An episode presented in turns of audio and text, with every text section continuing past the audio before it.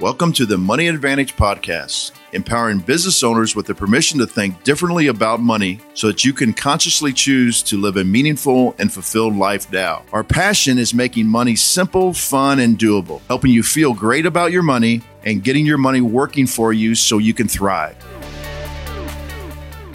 Well, good morning and welcome back to the Money Advantage Podcast. Bruce, it is great to see you this morning. Well, it's very nice to see you too, Rachel. Thank you for uh, being so festive today. Uh, we're getting close to the holiday uh, season, and uh, I don't know when people are going to listen to this, but uh, it is getting very close. Yes, it absolutely is. We're about less than two weeks away from Christmas.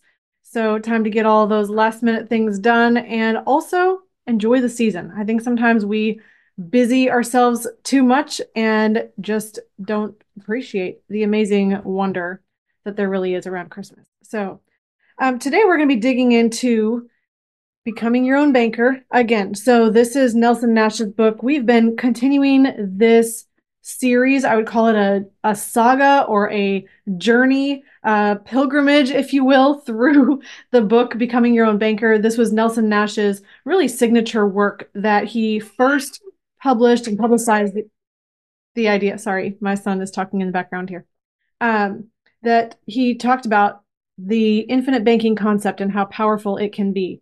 And so today we're on part 21, which means we've been talking about this for a long time. We're still not all the way through the book. And that's just because there's so much meat and rich material to be able to share with you today or through this series. So today we're talking about the cost of acquisition. And I'm going to just give a little bit of background for this. And then, Bruce, I'm going to pitch it to you and hear your thoughts as we get started on this concept. But a lot of times we can hear the idea of cost of capital. And we've talked about that a lot on the show, where you look at not just the interest rate that you pay for capital, but also the opportunity cost, meaning what you could have earned had you used the money somehow else. And so, say for instance, you have cash and you could have invested it at 8%, but instead you use it as free cash or free capital, then you're not getting that 8% on the cash that you could have gotten. And so that is a cost of using capital. We're talking about something a little bit different today, which is the cost of acquisition. And I think the simplest way to unpack this concept or lay it out is this is really what your time is worth and what level of time and energy you spend on certain endeavors, specifically in getting capital, really costs a lot. And Nelson is excellent at bringing these kinds of matters to the forefront and not leaving any stone unturned in the real world of considering infinite banking and all of the other ways that you could use cash or use other types of financing and really understanding the true cost because time is money and especially when you're talking about your time that could be better utilized somewhere else. So that's really what we're digging into today with this cost of acquisition. And so, Bruce, before we really dive in, I'd love to hear your just kind of big picture thoughts about this topic. Yeah, uh, you don't get to talk to as many of our clients as I do.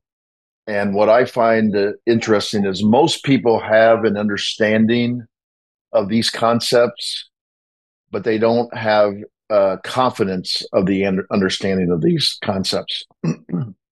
and to, to uh, give you an example, you know, many, many people say, Oh, I wish I would have started this 20 years ago. Many people say it.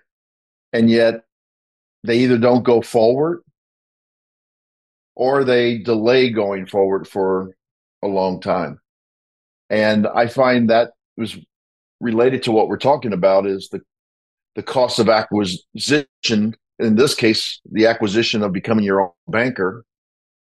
Um, there's a delay there, and there's opportunity costs that are lost there along the way. And um, what I'm finding, Rachel, more and more as we get more and more information out there in the social media world where everybody gets their information it's causing a lot of uh, paralysis paralysis by analysis because people don't have enough faith in what they're doing. And I think if you search out authentic truth, from the actual source, which would be Nelson Nash, who we follow to a T with the authorized practitioners program that I'm a part of, um, I think that should give you much more confidence to move forward. And so that's really the thing that I want to talk about cost of acquisition to get started. Um, but there's many things in this relatively short chapter that I think people will find very interesting. Yes, Bruce, I think there's just so much to the idea of delaying making decisions or having a lot of time and mental energy going into making decisions that we often don't consider. And I'm going to just bring this to a very simple um, concept that I think everyone will understand. We talk, we've joked about this before on the show, but if you drove around for 20 miles looking for the cheapest gas, then to save two cents on gas, you wasted 20 minutes of your life, or I guess probably more if it's 20 miles of driving. I can't remember if I said 20 minutes or 20 miles, but you're using your time, you're using your mental energy. You could have used that better in another place. And so when we look for the cheapest thing, or um, we we if we don't consider the time that we spend on something, then we're not really looking at the big picture. And that goes in almost any situation. One moment. Just want to make sure we're okay. Um, that goes for anything. And Nelson really brings up this idea here where he talks about if you are, he, he's really talking about a um, a corporate finance type of setting, but this can absolutely apply to your personal life as well. So if in a corporate setting, somebody wants to go get government financing for something. Not only do they have a bunch of executives that are going to have to go sit in front of the the um, panels and boards and and talk to government um, probably senators. They're going to have to be lobbyists. They're going to spend time to lobby to get the attention of the the people that they're trying to get money from. And after that's obtained then they're going to have to go secure the actual financing from the bank, and that's going to tie up more executives' time.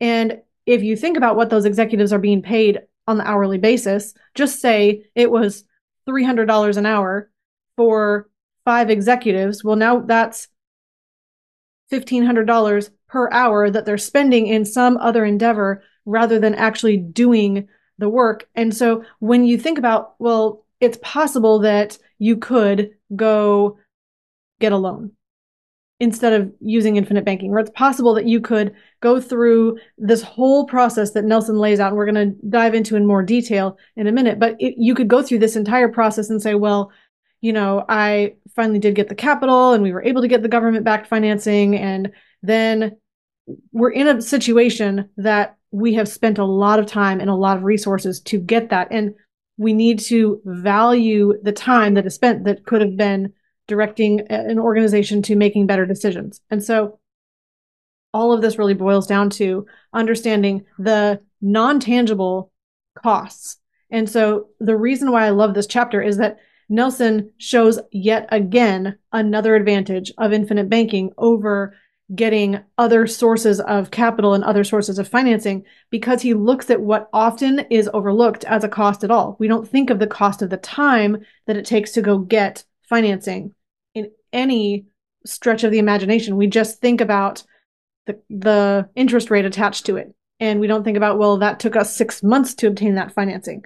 And it took me a lot of hours and deliberations and conversations and negotiation and all of these things where if we can cut out that time delay and we can cut out the mental drain of being able to go through that process, we're in an advantage position. And so Nelson really accentuates how valuable that is.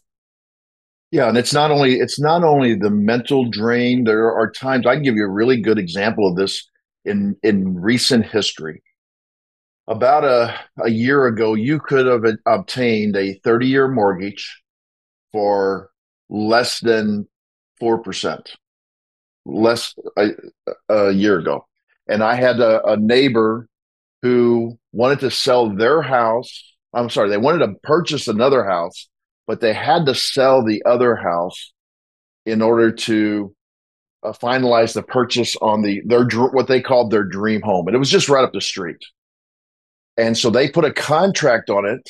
The the person that owned the home was actually a realtor, so they put a contract on it, put down earnest money of fifty thousand dollars, okay, as a guarantee.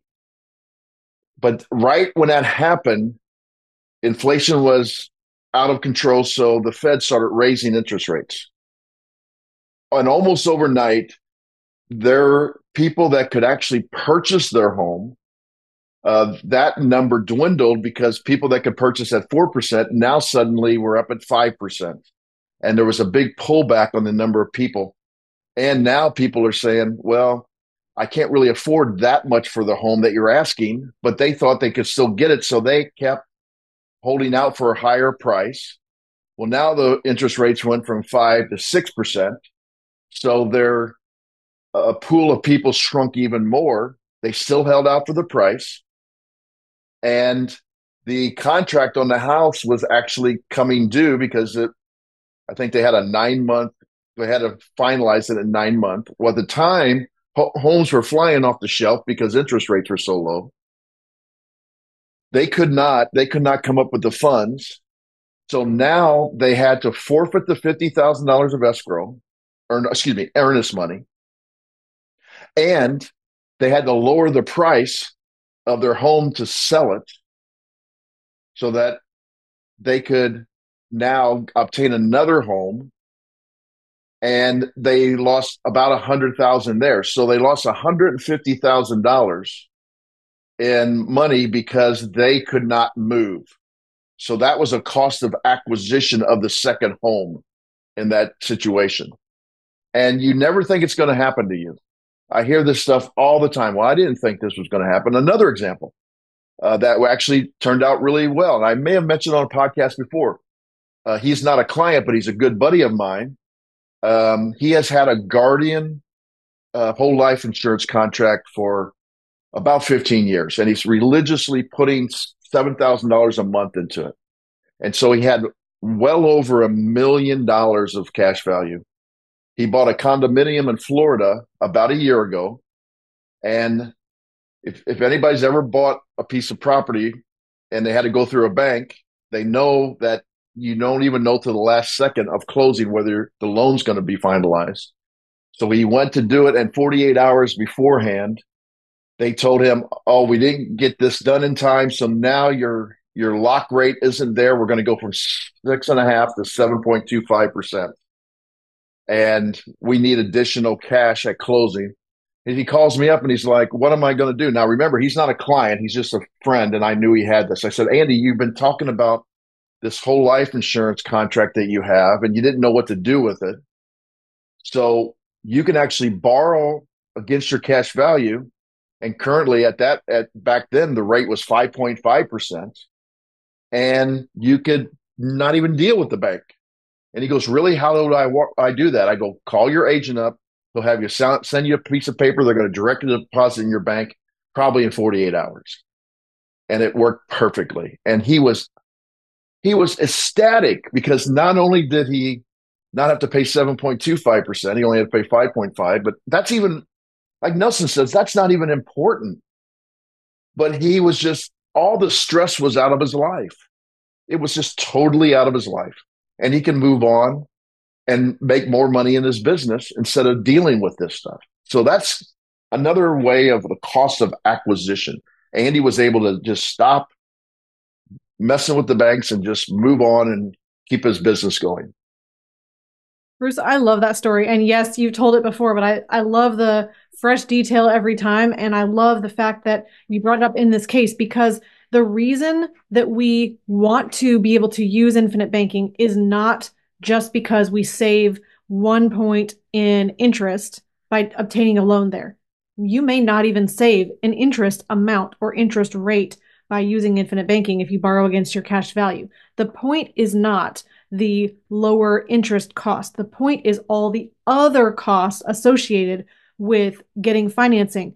And specifically, I mean, you could have titled this chapter Cost of Acquisition Time is Money. You really could have titled it that because then I'm going to just kind of, you know, cut to the chase and give the spoiler at the end. But really, Nelson talks about you can make timely decisions when you have infinite banking because you don't have to go through the rigmarole and the hurdles and all the uh, the qualifying and the wondering if you're going to get the loan and you don't have to go through all of that negotiation. What was it 48 hours you said he had the money in hand? Mm-hmm. and the reason is because you don't have to qualify to get the loan. You don't have to ask for it pester somebody be um, you know, have a, a, supervisor watch over you and tell you, are you going to pay this back? Do you really qualify? Let me look into your credit. Let me, um, you know, judge whether or not you still have a job and are you going to be able to repay this loan? The advantage of having cash value accessible and usable is that you absolutely qualify to get a loan against your cash value just because you are a policyholder and that is a right of being a policyholder. And because you have that quick guarantee, your time is freed up to do so many other things. And if we could be able to make quick decisions in any other area, it's amazing how much uh, momentum you gain from shifting your mental energy from the decisions, the small decisions that you could put on autopilot over to the real decision making in your actual life, which is the reason why people like Steve Jobs and um, I can't remember the other person that did this. I think Simon Sinek. They wore the same color shirt every single day. They were eliminating the decision making time in the small matters so that they could attend to bigger matters. Was it Elon Musk? I don't remember who it no, was. No, it's it's uh, Mark Zuckerberg. That's right. That's right. Yeah.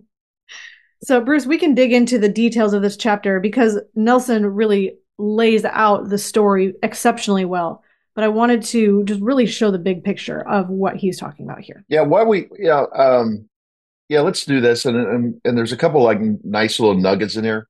But the other thing I want people our listeners to understand is that if you run your life like a small business where you understand the revenue that comes out and the expense I'm sorry, the revenue that you obtain and the expenses that go out and the the difference between those two are the profits um, you will then be able to understand and think more like a business person. And part of the business person is cost acquisition.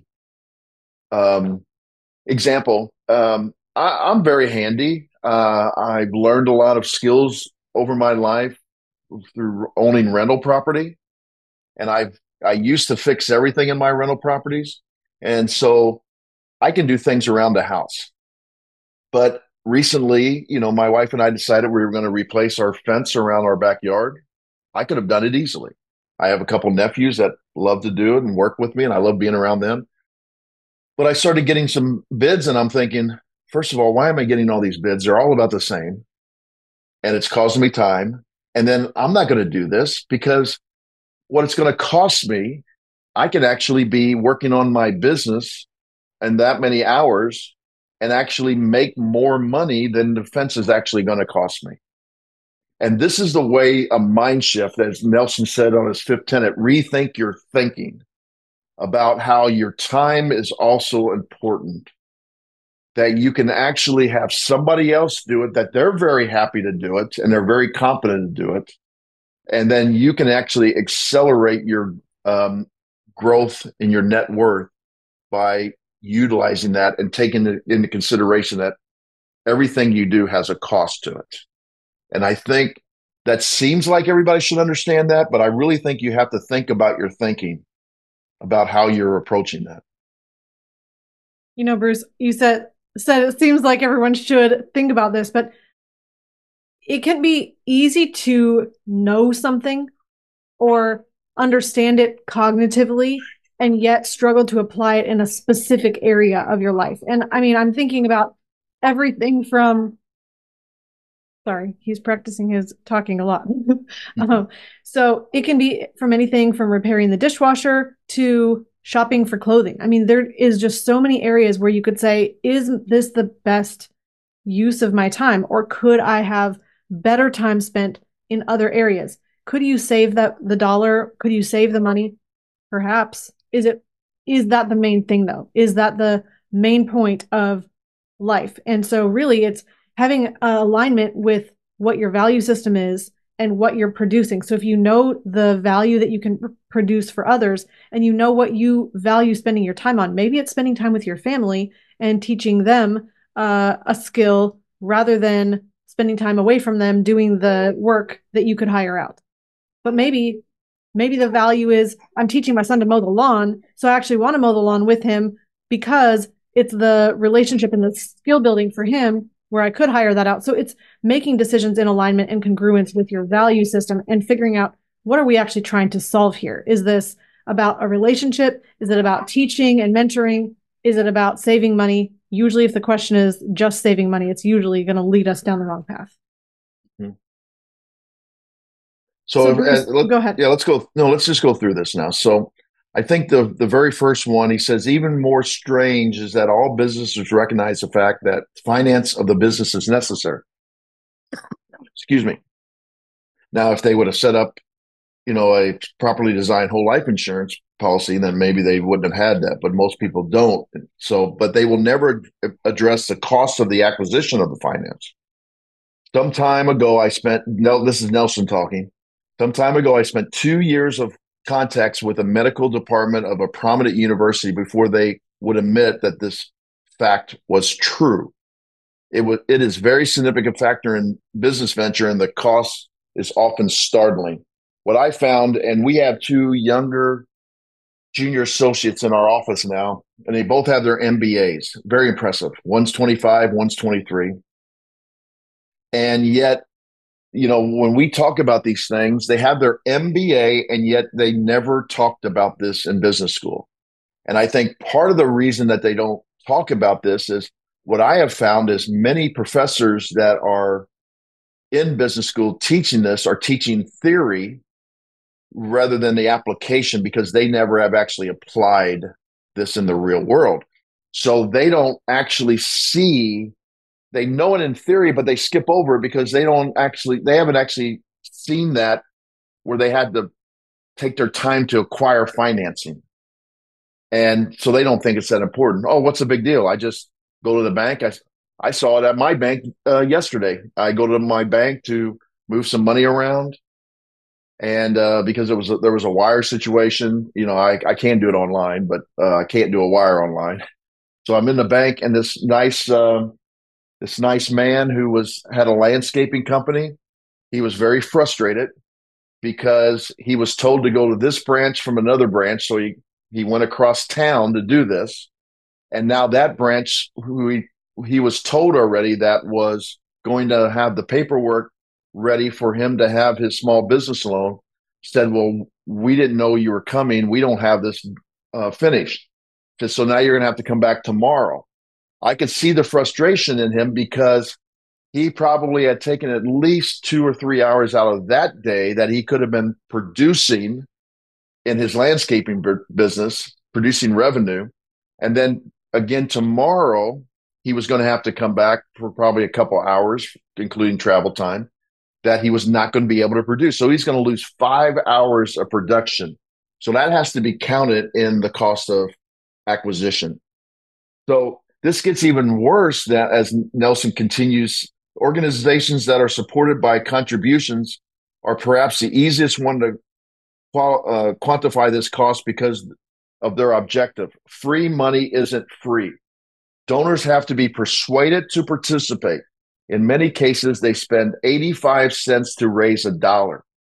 Um, I actually look at this when I, my wife and I contribute to charities, is how much of their acquisition cost. In other words, how much are they actually spending to raise a dollar? And as Nelson said, 85 cents to raise a dollar.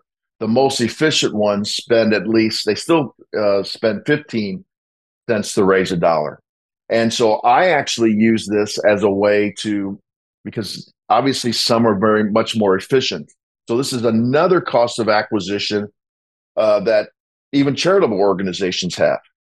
And then the next one, the next paragraph, it talks about uh, in this book, Iacocca, Lee Iacocca. I actually lived through this mm. with when uh, Chrysler actually was bankrupt and they hired Lee Iacocca to bring them out of bankruptcy. And when he got in, he he mentioned that he thought he made a huge mistake. And he says um, he didn't realize how bad they really were were, and then the only way he could see to make this work was to get a government backed loan. And they said, now comes the hard part. He said in his book, how do you get a government backed loan? Well, you have to start with the these high pay ex- executive accountants. You have to actually uh, produce all this paperwork, and the lawyers have to make sure and and then you have to go to Washington D.C., which, as Nelson points out, is one of the highest rent places to, to run businesses. You have to pay huge amounts of rent. You have to court lobbyists. That means you have to take them out to dinner. You have to wine and dine them to, to get them to give you the, not the money, but the guarantee. And so months later, so it takes months to do this. Um, they announced that they have succeeded. So they, they got the guarantees from the government, but now he has to go to a bank and say, we have a guarantee from the government. And now he has to go through this again, which I find very interesting.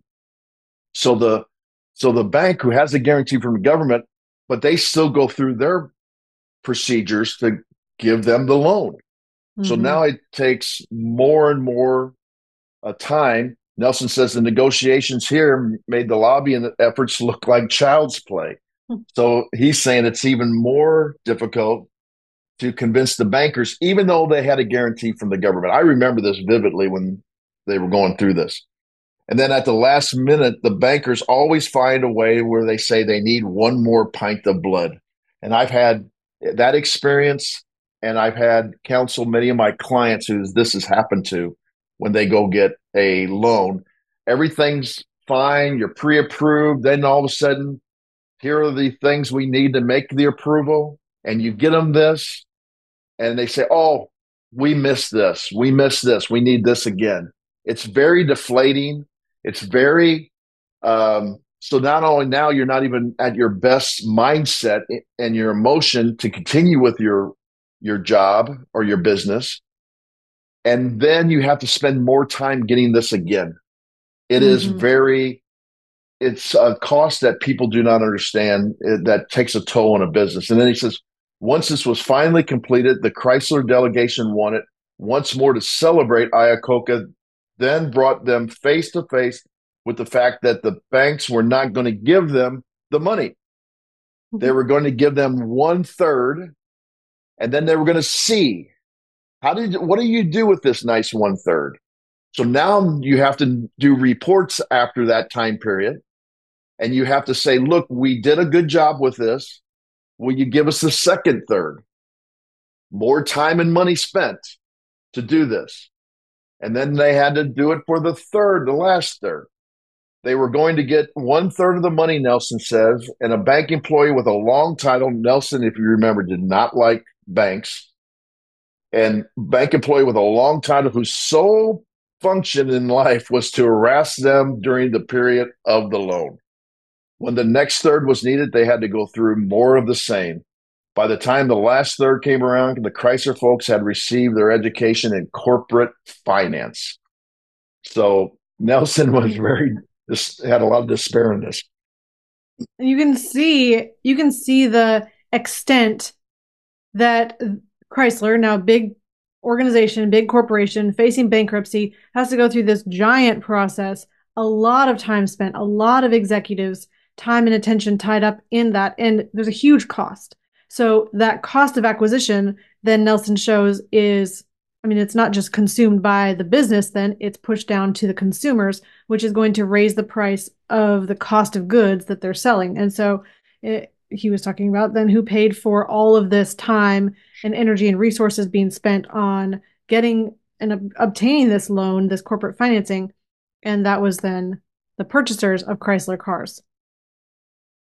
So, you know, I even like that way at the beginning of this chapter, he talks about a hammer costing $17, but we don't think about the time of seven people that it took to create the hammer costing $100. And this concept um, is really brought out as well in there's actually a book called The Miraculous Pencil. I'm going to talk about Connor Boyack for just a moment. Mm-hmm, mm-hmm. And so he talks about this idea that we can buy a pencil and we think, oh, well, this is just a cheap pencil. And I don't even know how much you can buy a pencil for, but probably like less than 25 cents. If you really um, look at a pack of pencils and how much the whole thing costs, and we just think, we don't even think twice about it. But there is a whole, there's whole industries that are required to mine the, um, the materials that are used to go into the lead, whether it's that that's graphite now, it's not really lead in a pencil, but then you have whole industries in forestry that are growing the trees and cutting down the trees and using that to make the wood that surrounds the pencil. And you have whole industries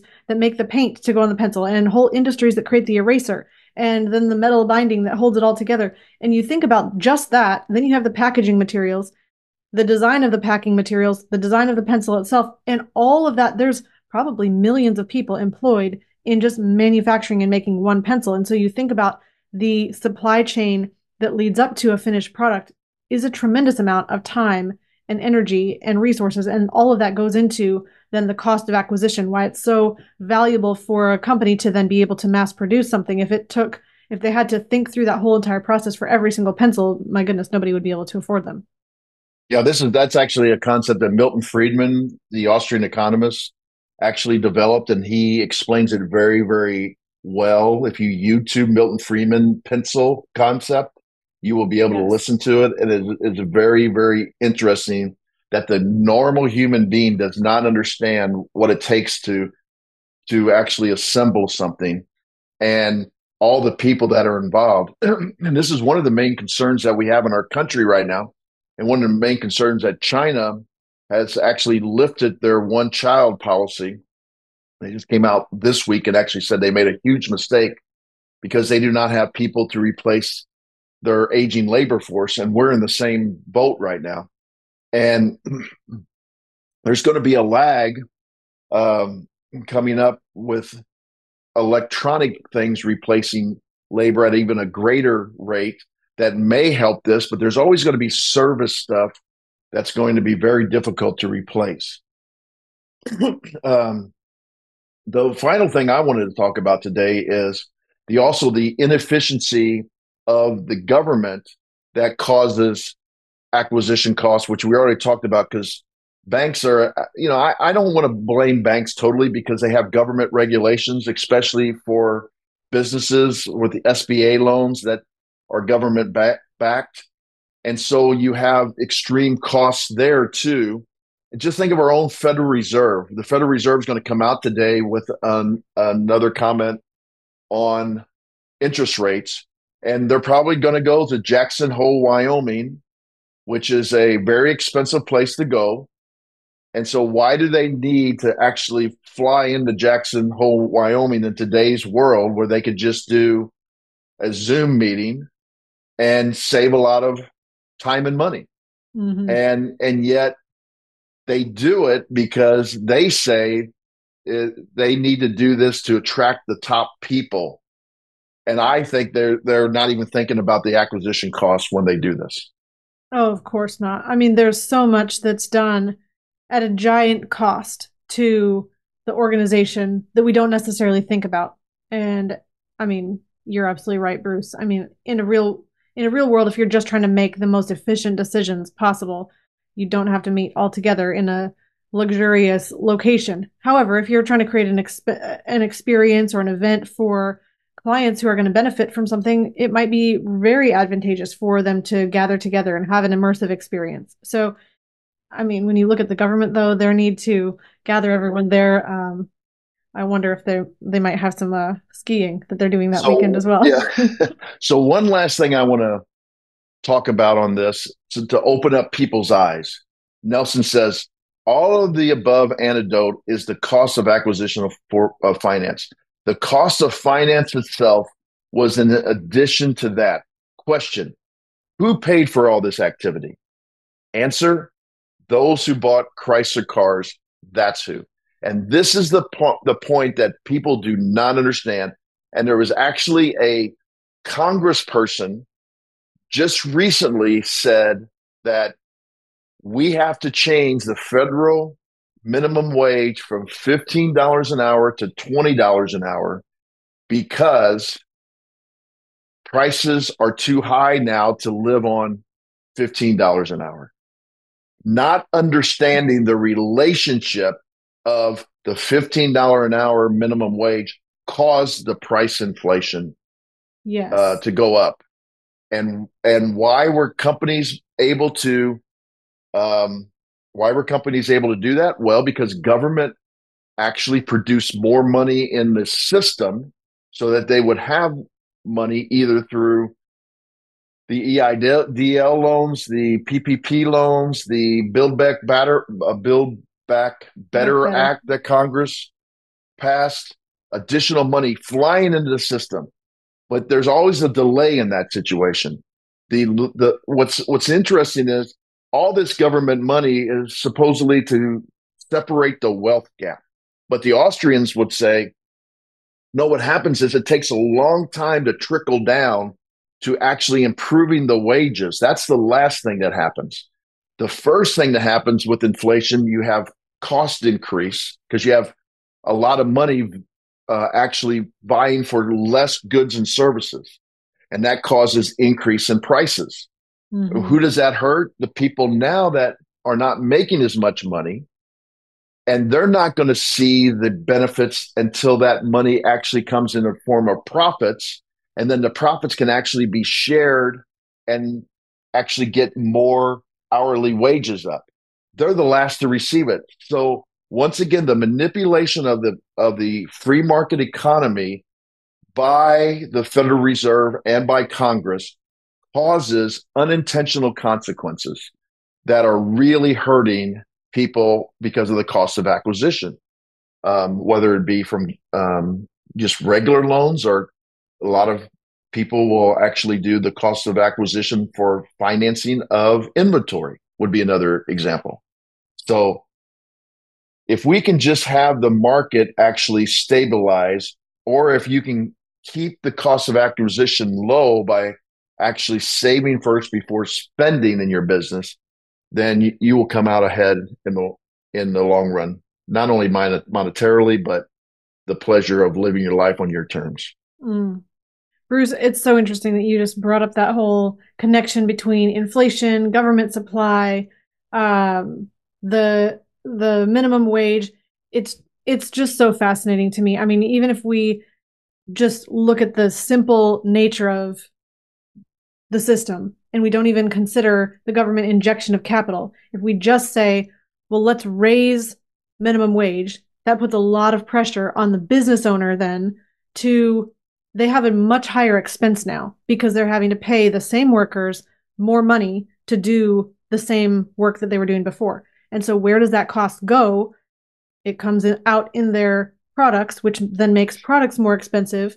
And so it even just that piece alone, without the injection of outside capital from the government, giving all these loans, causing the inflation, you just have, I mean, two things are just exacerbating this vicious cycle where people think more money is better, right? Well, no, if those that more money those dollars are worth less than they were before and so it doesn't matter if we have minimum wage of $15 or $85 if you spike the cost of goods and services by four or five times what they were before, it's not going to feel any different. And you're just going to have this continual spiral out of control where minimum wage isn't the one answer. The answer isn't fixed minimum wage. That's not the fix to all of society. I mean, I don't necessarily know if you could say what is the fix, but A, stop injecting all the capital at a cost and a loss and a um, a debt to the federal government. Stop taxing so much so that people can actually enjoy the fruit of their labor more. And if if the price or if the amount of money supply was not inflated, then we would have more stable currency and more stable dollars. You wouldn't need to keep increasing and edging up minimum wage just to compensate for all of the other problems that are spiraling. Fritz asked if we think that uh, the next economic depression, I hate to think about a depression, I hope it's just a recession, is on the rise due to the record amount of spending and central banks during the pandemic. Yes, and, and actually, I think there's another thing that works in here, Fritz. Is it's during the pandemic, the government, once again, I think seeking votes, um, actually said to people, "You can stop paying your student loans." And that's that's just recently been brought online where they have to start paying them again. And remember, they did not. All they did was kept deferring the interest, so their student loans just grew by that time period, about at, at least two years, in some case, cases, thirty months. And now they have to pay the the uh, student loans. So not only do you have that coming out of the GDP that people can be spending. You have, you also have increased interest rates. So um, if you have a credit card payment that goes from 19% to 25%, that increases your monthly payment without you even spending anymore, mm-hmm. increasing your balance. That's money that's going now towards a interest rather than into the economy. And so all of this is is actually pointing towards um, yes a recession. And now this once again now then the federal reserve is going to come in and they're going to say okay we'll lower interest rates. Everybody's going to feel good about that. They're going to increase their spending again without saving. And it's going to run up prices again. And because there's going to be more money injected into the system and the Federal Reserve is going to say, "See how smart we were." And all they're doing is blowing up the bubble again. This is the this is the classic Austrian boom and bust cycle. You know, we're going to have we're going to manipulate the interest rates low. We're going to have inject a lot of money into the system. We're going to have prosperity, and then we're going to put the brakes on because we can't keep this up forever. And then we're going to have a, a, a, a series of of bad quarters that whatever you want to call it recession, depression, slowdown. It doesn't make any difference what do you call it, because people go through depressions on a, on their personal economy every day. Mm-hmm. and they go through recessions on their personal economy every day. Somebody loses their job. They have medical uh, uh, bills. they uh, have family health issues that they're they're paying for, and that's another one. You know, uh, aging parents are also putting the stress on the system where instead of uh, the, the, the sons and daughters spending money in the economy, they're actually spending money to take care of their their aging parents. And I'm not saying they shouldn't; they mm-hmm. should take care of their aging parents. However, that cost is is also escalating. So, oh yes, Fritz, I do believe that. You know, I don't know. I'm not a, and I don't know how the Federal Reserve is going to try to slow down by this, but I would say most of our analysts are looking at six to eight months. But you know, frankly, Fritz, we've been we've been saying that for two years. Um, and it's not that we were wrong. I, Bob Murphy would, um, Dr. Bob Murphy, a friend of the podcast, he would just say over those two years they were just blowing the bubble up more. And so we they they weren't necessarily wrong with the prediction. They just blew the bubble up more. They just we're just waiting for it to pop. So, uh, great question, Fritz and all of the answer to all of this is to take control of your financial life. I mean, Bruce, you alluded to it a second ago, and I just wanted to highlight this because it really is save first, set aside capital, build your own banking system, be in a position where you can access that capital quickly when it makes sense. So you're not then being driven or manipulated by interest rates are high, interest rates are low, and that's what's going to make my decision whether I spend or whether I don't spend. You're not having to be then at the mercy of the banking system and um, searching for that capital and going through that cost of acquisition because you have cash in your hand, which then allows you to do exactly what Nelson Nash talks about at the end of this chapter. And he said, if you're in command of the banking function, you do not have to go through all this expensive erosion the infinite banking concept does exactly that. You can make timely decisions. There's no cost of acquisition. You are in competition with others who must go through the erosion that has been outlined. And guess who wins? So he's talking about you have the opportunity to not have to go through all of that cost of acquisition. You can make quick decisions when it makes sense for you to make the decision, not based on the um not based on what you're getting paid in um, whether you're minimum wage that's $20 or $15, not based on interest rates that are high or interest rates that are low, and not even based on whether we're in a um, a boom cycle or a bust cycle, not even based on whether there is a depression or a recession, because when you have capital, you're in a position where it doesn't really matter what the economy is doing. You have cash that you can rely on, and that cash then can be able to be deployed really quickly to seize an opportunity that might be undervalued in the moment when everyone else doesn't have capital. You can act and take um, ownership of those kind of assets. And so you're in a much better, healthier position to be able to make quick decisions when you have capital. And the only way that you can start having capital is to first take over the banking function. You do that. One of the most specific ways you can do that is through the infinite banking concept because, and I'm just um, speaking broadly for anyone who's maybe just catching up with this concept. The reason that infinite banking is taking over the banking function is because you're storing aside capital. You're not just putting it under the mattress. You're not just growing it at a, you know, less than 1% rate of return in a bank. You're putting it in a position where because you began this business or this entity, this growing banking system, you funded the capitalization cost, the upfront requirement to get this going. And so you are the one then who earns dividends and interest all the way into the future. You you have that benefit of ownership which puts you at an advantage of anyone else who does not control the banking function and is not using infinite banking.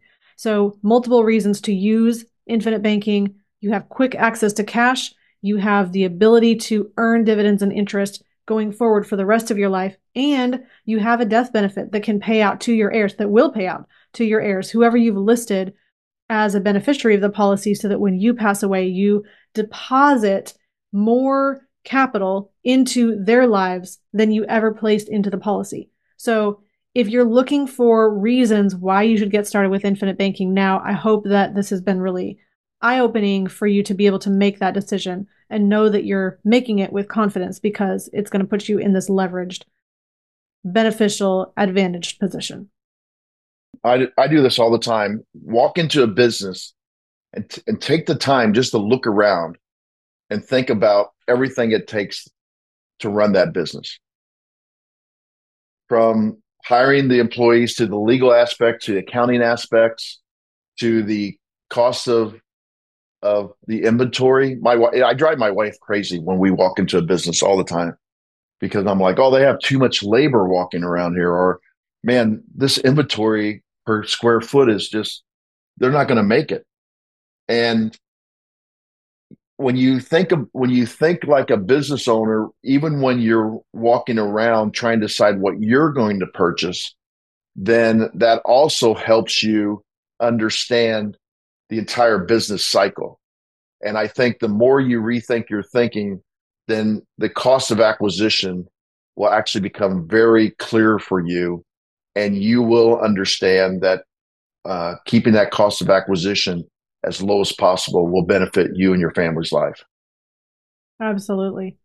All right. So we're going to wrap up here. Thank you for all the engagement on um, the live stream, mostly through YouTube. And um, we did have a couple things that I wanted to speak to you real quick. One was um, marketing Mike and Sophia asked if there's a link to join on Zoom. So the way that we run the podcast at this time, we have Bruce and I join on Zoom. I was actually just thinking about this other the other day, but at this time we haven't run it where the Zoom link is accessible to the audience or to any other individuals. When we have guests on, they have the Zoom link as well.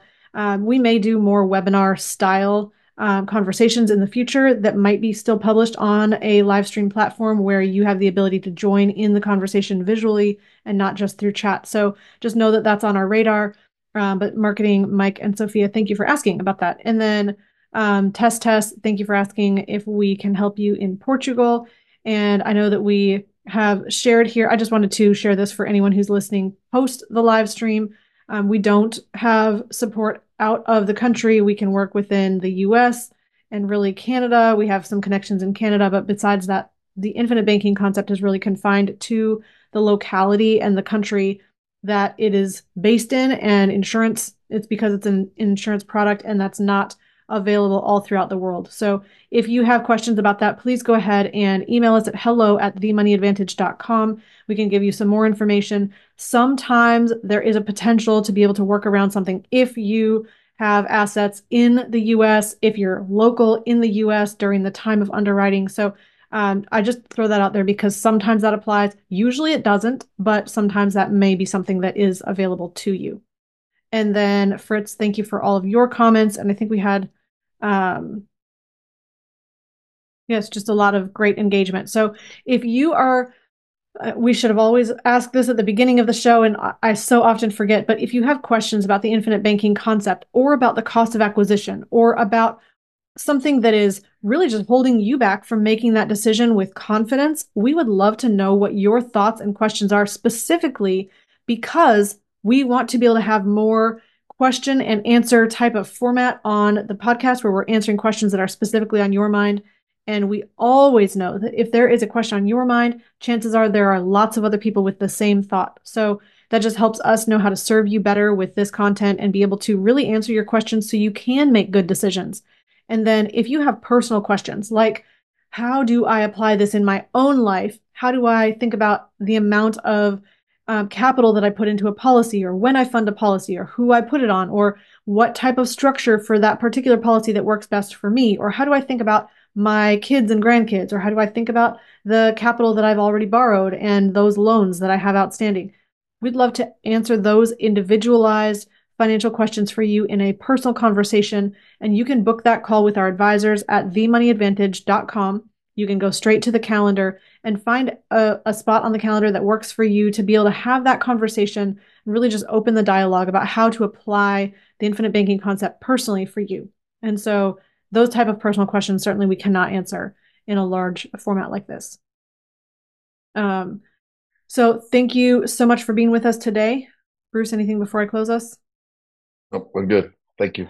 All right. Well, in closing, please remember success leaves clues. So model the successful few, not the crowd, and build a life and business you love. We'll see you next time. Discover the secret of how to earn a return on the same money in two places at the same time so that you can strengthen your investment returns. We've created a free guide for you that explains the top three things every investor needs their privatized banking system to do. Go to themoneyadvantage.com slash banking, put in your name and primary email address, Click the Send My Free Guide button right now, and we'll see you on the inside.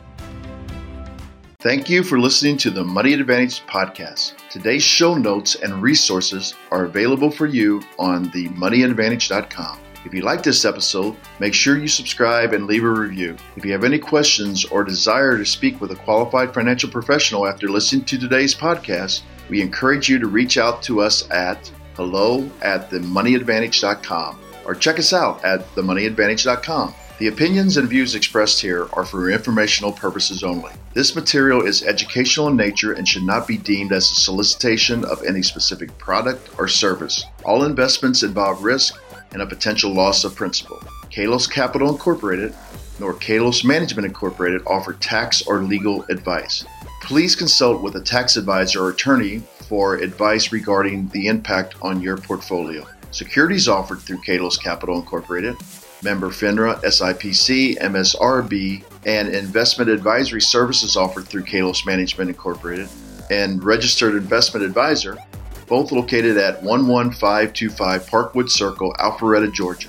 E3 Consultants Group is not an affiliate or subsidiary of Kalos Capital Incorporated or Kalos Management Incorporated.